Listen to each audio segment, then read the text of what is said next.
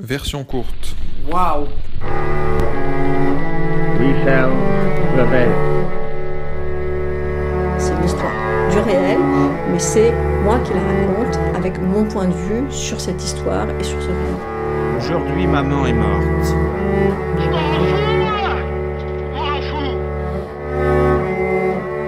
D'où viens-tu et où vas-tu?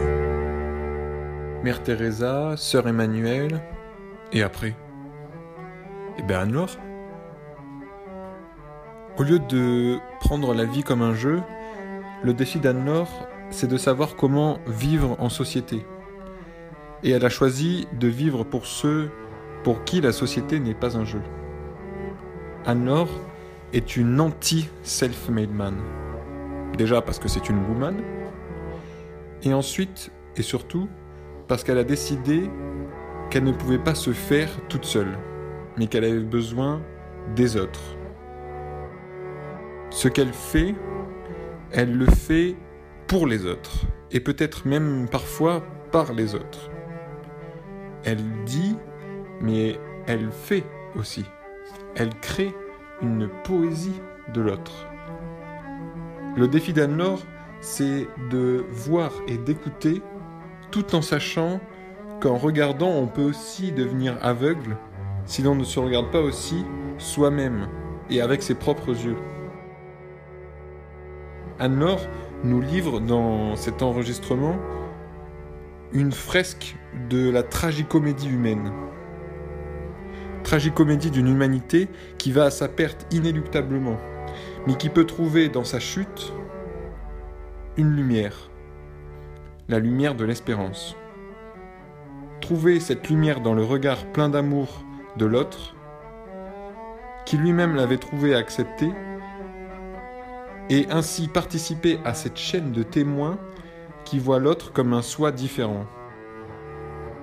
C'est là le but d'Anne-Laure. Anne-Laure parle, elle écoute. Peut-être même qu'elle écoute en parlant. Elle sait qui elle est sans pour autant brandir un extrémisme identitaire contre l'autre face à elle. Anne-Laure fait sa part et partage. Alors d'où vient-elle et où va-t-elle? J'ai fait infirmière pour pouvoir parler avec les gens. C'est une drôle de vocation finalement. Et au début de mon emploi, là où j'étais, euh, on avait le temps de parler avec les patients. Et donc ça, ça faisait partie. On avait une sorte de légitimité à s'arrêter, à s'asseoir et à dire alors, où est-ce que vous en êtes? Qu'est-ce que vous vivez? En quoi on peut vous être utile? Est-ce que ça, ça vous aiderait? Donc ça, c'était un privilège. Ça, c'est professionnellement. Après, comme conseillère conjugale, euh, là, normalement, l'écoute, c'est le point fort. L'écoute et euh, j'ai une locataire qui était sage-femme. L'accouchement des gens, je trouve ça très intéressant de pouvoir aider les gens à, à repérer. Moi, ma, grande passion, c'est de mettre des mots, d'aider les gens à mettre des mots sur ce qu'ils vivent. Ça, c'est, c'est jouissif. Ça fait, il y a une joie là d'accoucher ensemble de quelque chose. Je trouve ça très intéressant. Après, en dehors du boulot, qui, donne des conditions spéciales, puisque les gens viennent pour ça, ou s'attendent à ce que, votre visite dans leur chambre soit pour ça. Individuellement, il faudrait demander aux gens que j'ai rencontrés, si jamais c'était. Je crains d'être beaucoup trop bavarde, souvent. Alors, je pense qu'il y a des fois où je suis disponible pour ça, d'autres pas. Et je sais qu'il y a des fois où il y a des gens qui m'ont dit euh, il n'y a pas beaucoup de place à côté de toi, maintenant. Pas seulement en termes de parole, mais en termes de liberté d'être, etc. Donc, j'espère avoir un peu appris, après toutes ces décennies, à laisser un peu plus de place éventuellement à l'autre. Et donc, euh, la rencontre, elle, elle est faite, j'imagine, euh, bon, ça c'est une platitude habituelle d'écoute, et, et peut-être d'arriver à un tout petit peu se dépouiller de beaucoup de représentations avec laquelle on rencontre les gens, parce que bien sûr on en a plein. Et en règle générale, il m'est arrivé dans des situations de pas être en position spécialement de rencontre, mais de m'apercevoir que ce qui m'aide à rencontrer vraiment la personne et à l'écouter vraiment, c'est que justement elle me déconcertait dans mes représentations.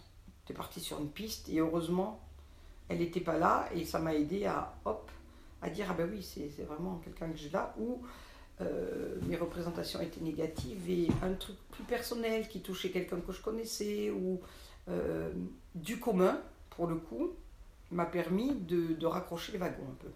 C'est là que l'humanité et les autres, la commune humanité, euh, aide bien. C'est Harlem Désir qui disait ça. Mettez deux personnes qui habitent dans un HLM, noir ou blanche, ensemble. Leur souci, c'est est-ce que l'ascenseur va marcher et est-ce que mes enfants réussiront leurs études. Il y a quand même beaucoup de commun finalement. C'est pas une question de couleur ou de culture. Et quand on arrive à retrouver un petit bout de commun ou à se retrouver, on va dire, pas tant en termes de culture, mais en termes de sentiments, d'émotions, de désirs, de frustration, avec du commun, je pense que ça aide quand même, honnêtement. Après, ça dépend aussi de son attitude à soi. Et là, peut-être, c'est l'endroit où j'aurais le plus de progrès à faire pour une véritable écoute. Le faire ensemble, être bien à se rencontrer, l'air de rien.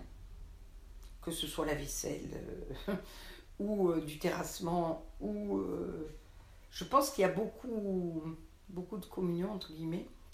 C'est pas tout à fait le terme, mais beaucoup d'humanité partagée dans le faire ensemble. C'est pour ça qu'on voit les anciens combattants qui, qui évoquent avec nostalgie les, les tranchées. Je suis pas très sûre que c'était si fun mais traverser le danger ensemble ou traverser une, aventure euh, ensemble où on a eu euh, ouais, un, pouvoir un peu sur sa vie, quoique bon, 14-18 pas tant, mais euh, je pense que c'est très intéressant.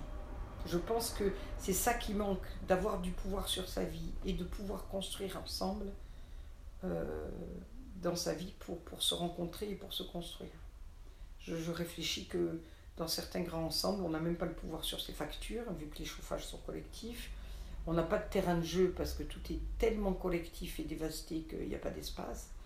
Et je me dis, quel privilège quand j'étais jeune de pouvoir aller euh, à la déchetterie récupérer quatre roues euh, euh, pour faire une carriole, trois planches et d'avoir un regard bienveillant et un peu détaché de mon père qui disait essayez toujours, oui, ça va finir par arriver le droit à l'échec, le droit à la récup, le droit à essayer, le droit à faire des trucs à. Ben, mes meilleurs souvenirs de cousinage, c'est pas. Quoique les apéros étaient intéressants, mais je veux dire, c'est le faire ensemble des, aventures un petit peu hasardeuses et tout. Et, et, ça, je trouve que tout le monde devrait avoir un peu de pouvoir sur sa vie et, et la possibilité de construire des choses ensemble. Et dans toute cette politique nouvelle de. C'est imprononçable, l'empowerment qui est censé s'appuyer sur les compétences des gens, et qui est le collectif qui en France est mal vu, le collectif. On a érigé par exemple la thérapie individuelle en, en plus ultra, et en fait dans les groupes de parents, dans les groupes qui sont bien menés, hein, qui sont pas, et eh ben il y a des choses qui se partagent extraordinaires. Et je pense que construire même une pensée ensemble, hein, mais aussi des objets, une activité, un projet, une revendication. Pour ça que dans les grèves, on s'amuse tellement quand même parce que c'est une situation spéciale, comme quand il y a de la neige à Nîmes, c'est surréaliste. Il y, a, il y a, hop, une espèce de complicité qui s'installe, un truc qui se construit, et là, euh, il se fait des choses. Donc pouvoir faire des choses avec les gens, ça permet de les rencontrer et de les peut-être même de les écouter, en tout cas de les connaître et de se laisser peut-être un peu connaître. Danger d'appartenance à une communauté. Je trouve que c'est bien parce que d'habitude j'aime bien parler des intérêts et des dangers. Euh, je suis quelqu'un qui aime bien, quand il y a un projet, parler des deux fossés qui sont sur le bord de la route, plutôt de la route peut-être. Et c'est très intéressant si on rapporte à et les autres ou la rencontre des autres. Il me semble qu'un des dangers principaux d'appartenir à la communauté, c'est d'être aveuglé par cette appartenance. Ou que ça suppose une exclusivité, voire un rejet, un jugement, jusqu'à la condamnation, ou un mépris, ou n'importe autre chose qui mette les gens loin derrière. Pour moi, dans le mot communauté, ça suppose une ouverture. Sinon, on est plutôt du côté de, du clan, qui est assez quand même euh, fermé, euh, voire de la secte, si on prend un aspect, oh, il y a des sectes pas qu'en religion, mais en, termes comme ça, d'être sectaire. Il y a les autres et il y a nous, mais alors euh, les autres, ils ont, on n'a pas le même regard du tout sur ce qu'on disait en début danger d'une communauté, c'est de vivre fermé sur soi-même aussi, même si ce n'est pas le rejet des autres. Et puis je pense que pour garder une communauté vivante, c'est super difficile. Parce que je crois, il y a des gens qui ont étudié ça, que toute institution travaille à sa propre subsistance et à sa propre continuité, mais avec ça se rigidifie aussi. Et on pourrait, c'est assez paradoxal de penser que des services d'aide, y compris des communautés d'accueil, pourrait, l'air de rien, et inconsciemment avoir peut-être besoin que les gens ne s'en sortent pas vraiment pour justifier de leur propre existence. Mais heureusement, il y a suffisamment de clients pour pas avoir besoin de, de garder les gens qui sont là en, en, dépendance. Donc, ouais, une communauté, ça doit rester ouvert, ça doit rester au travail, ça doit continuer à réfléchir. Ça ne doit pas s'appuyer seulement sur ce qu'ils ont, ce qu'on a réfléchi il y a cinq ans. Mais ça pourrait être une communauté qui ne s'intéresse qu'à son nombril à force de réfléchir et qui cherche ses statuts pendant environ dix ans, après quoi elle fera sa charte pendant environ les dix prochaines années, et peut-être dans 30 ans va accueillir quelque chose ou quelqu'un. Donc euh, ça compense un peu. Moi j'aime beaucoup, là il y a une expérience à Lézan avec une...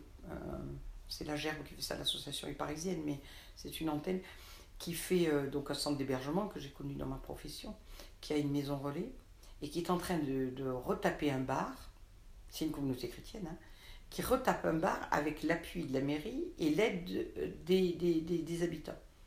Et alors, il doit y avoir, j'ai pas pris le temps de lire tout le projet du, du, café qui va devenir probablement un café associatif, mais cette espèce de mélange d'ouverture d'une communauté qui, qui explique ses motivations euh, d'amour du prochain et son inspiration et sa source euh, en Dieu ou en Jésus, mais qui, dans cette ouverture, euh, est très. et les autres, mais de bonne manière, j'ai beaucoup aimé. Ils ont un projet écologique avec un champ, ils ont. tu as envie d'aller visiter le village et puis traîner par là pour voir qu'est-ce que ça donne, quoi. Avec des témoignages des gens qui, qui sont croyants ou non, mais qui se sont sentis partie prenante du, du, du projet et surtout véritablement accueillis, même s'ils ne font pas partie de la communauté, par les gens qui menaient ce projet. Ça, je trouve que c'est une communauté réussie, parce qu'elle est tout le temps en mutation, tout en ouverture, tout en perdant pas de vue un peu quand même ses axes. Ça m'a beaucoup plu. Et ça, j'aimerais, moi, que nos communautés ressemblent à ça. Quelque chose qui sait en quoi on croit, pour les croyants par exemple, et ce qu'on veut faire, euh, des projets, tout ça, mais qui reste ouvert, vivant, euh, j'allais dire... Euh, pas avec toujours des sorties au fur et à mesure que les gens s'aperçoivent de comment on fonctionne mal, non, mais des entrées, des sorties, de la vie, quoi, des envois, des, des arrivées, de l'accueil, des mutations, tout ça, quoi.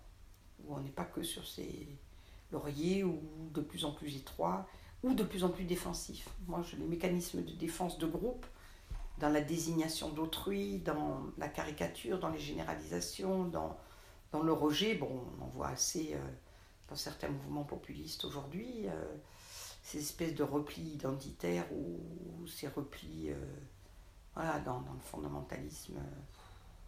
Qu'est-ce que c'est triste, quoi.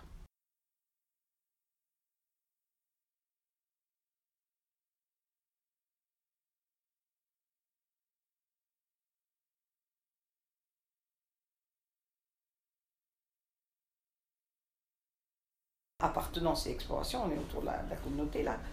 Et le gamin de 2-3 ans qui, s'éloigne de maman, il regarde. Ou papa en l'occurrence, hein, mais.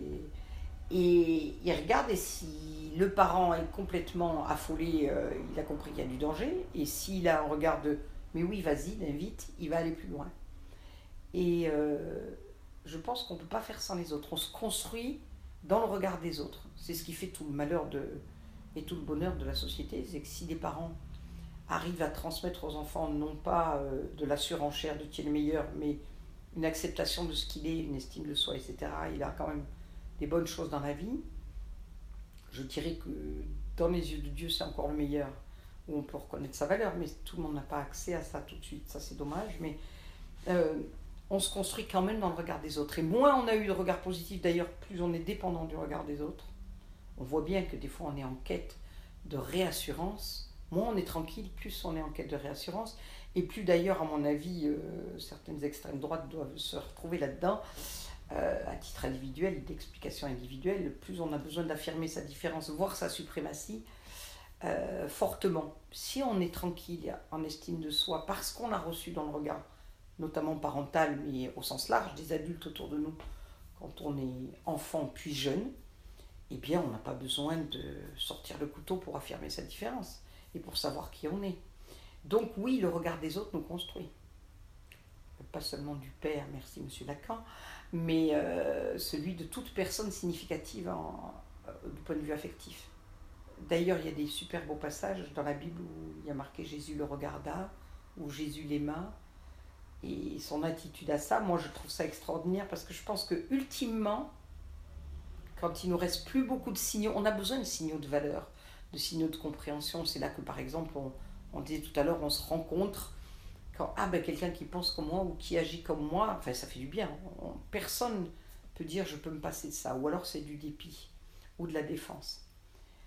On a besoin, mais plus on en a eu avant, moins on est dépendant de ça, je pense. Et ce qui est intéressant, c'est de pouvoir le partager, ça. C'est-à-dire le recevoir et le donner, que ce soit pas à sens unique ou que ce soit pas hiérarchique.